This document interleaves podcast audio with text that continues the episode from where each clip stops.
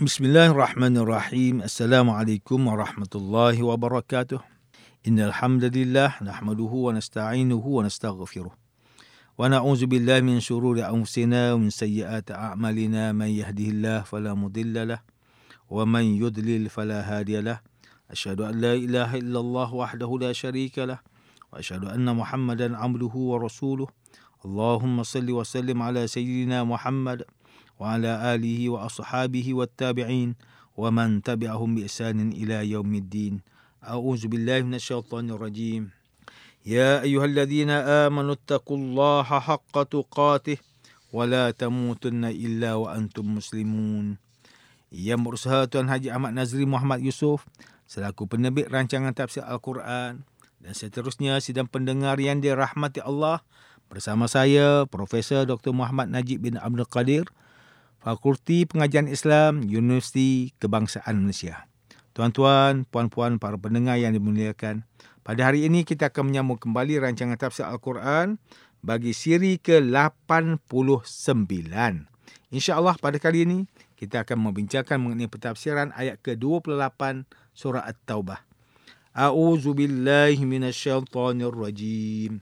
يا أيها الذين آمنوا إنما المشركون نجس فلا يقربوا المسجد الحرام فلا يقربوا المسجد الحرام بعد عامهم هذا وإن خفتم عيلة فسوف يغنيكم الله من فضله إن شاء. Inna Allah alimun hakim. Wahai orang yang beriman, sesungguhnya kepercayaan orang kafir musyrik itu najis. Oleh itu, janganlah mereka menghampiri Masjidil Haram sesudah tahun ini. Dan jika kamu bimbangkan kepapaan, maka Allah akan memberi kekayaan kepada kamu dari limpah kurniaannya. Jika dia kehendaki. Sesungguhnya Allah maha mengetahui lagi maha bijaksana. Sidang pendengar yang dirahmati Allah, Profesor Dr. Muhammad Quraisy Shihab melalui kitabnya Tafsir Al-Misbah menyatakan bahawa perkataan haram diambil dari kata akar yang bermaksud larangan dan pengetatan. Perkataan ini sering dihubungkan dengan perkataan halal yang memberi maksud pelepasan dan penguraian. Seperti tali yang dilepaskan dan diuraikan setelah digunakan untuk mengikat sesuatu. Kemudian makna perkataan ini berkembang menjadi bermakna boleh. Sedangkan perkataan haram berkembang juga maknanya sehingga menjadi makna hormat. Tanah haram atau masjid haram adalah satu negeri yang memiliki penghormatan dan perlu dihormati. Perkataan haram di sini bukan didefinisikan kata lawan bagi halal. Kita semua mengetahui bahawa semakin dihormati sesuatu perkara itu, semakin banyak pula larangan berkaitannya. Bukankah jika kita bertemu dengan seseorang yang terhormat, maka akan ada banyak peraturan yang perlu kita ikut dan perkara yang larang untuk kita lakukan. Demikianlah penghormatan, melahirkan larangan dan juga tata cara tertentu. Begitulah sebab mengapa makna tanah di sekitar Mekah dan masjid yang berada di dalamnya terdapat Kaabah dinamakan haram.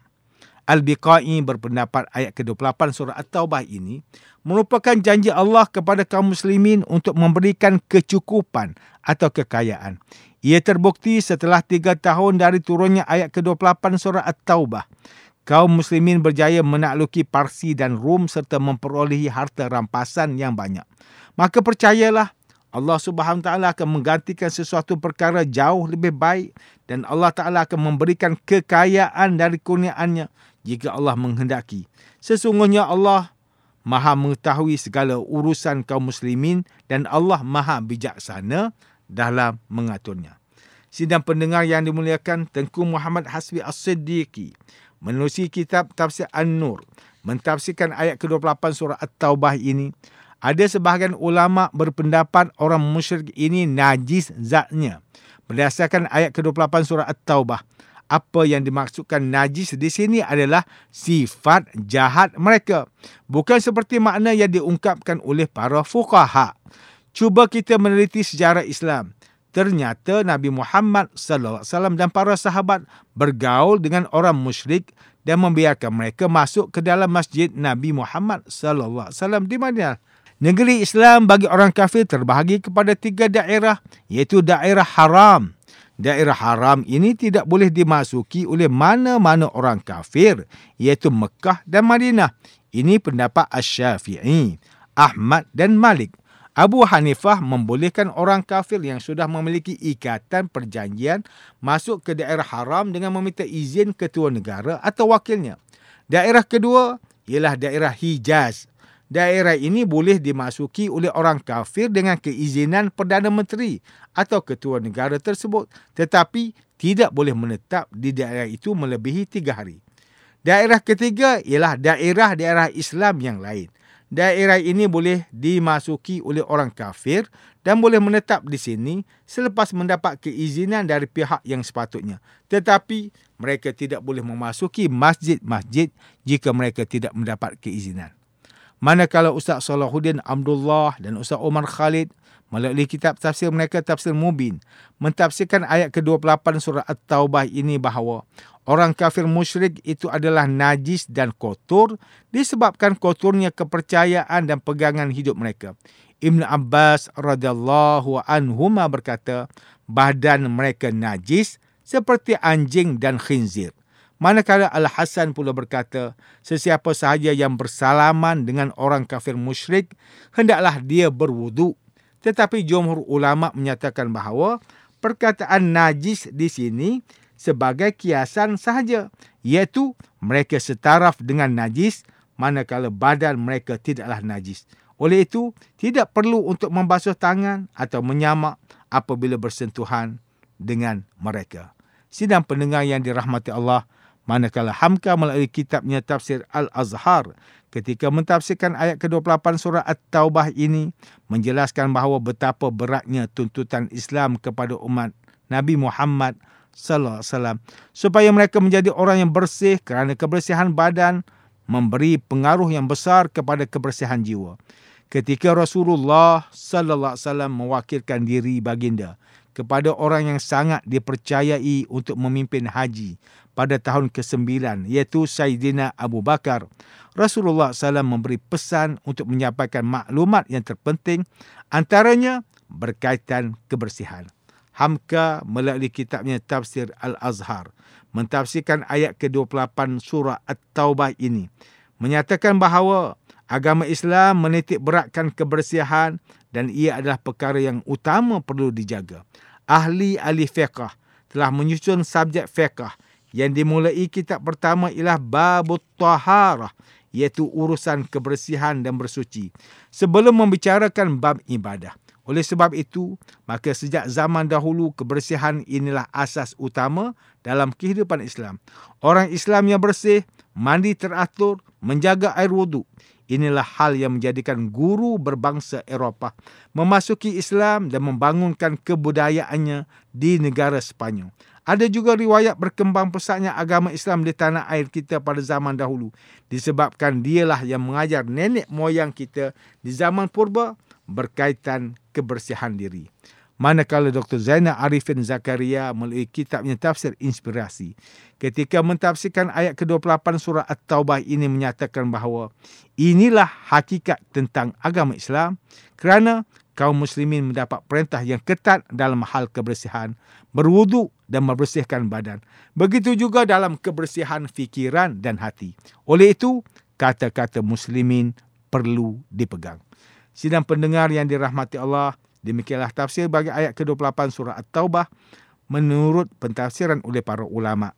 Ayat ke-28 surah At-Taubah ini menjelaskan orang kafir musyrik adalah najis dan kotor disebabkan kotornya kepercayaan dan pegangan hidup mereka. Walaupun ia hanya kiasan bagi sifat jahat mereka, bukanlah badan mereka yang bernajis. Orang musyrikin tidak layak memasuki rumah Allah khususnya Masjidil Haram.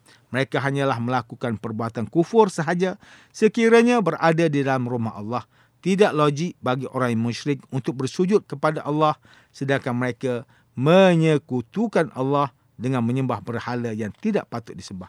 ayat ke-28 surah At-Taubah ini menunjukkan kepada kita mengenai Allah Subhanahu taala melarang orang musyrikin memasuki Masjidil Haram secara tegas menunjukkan kaum muslimin tidak boleh memberi keizinan kepada mereka untuk memasukinya khususnya ketika umat Islam menunaikan ibadah haji.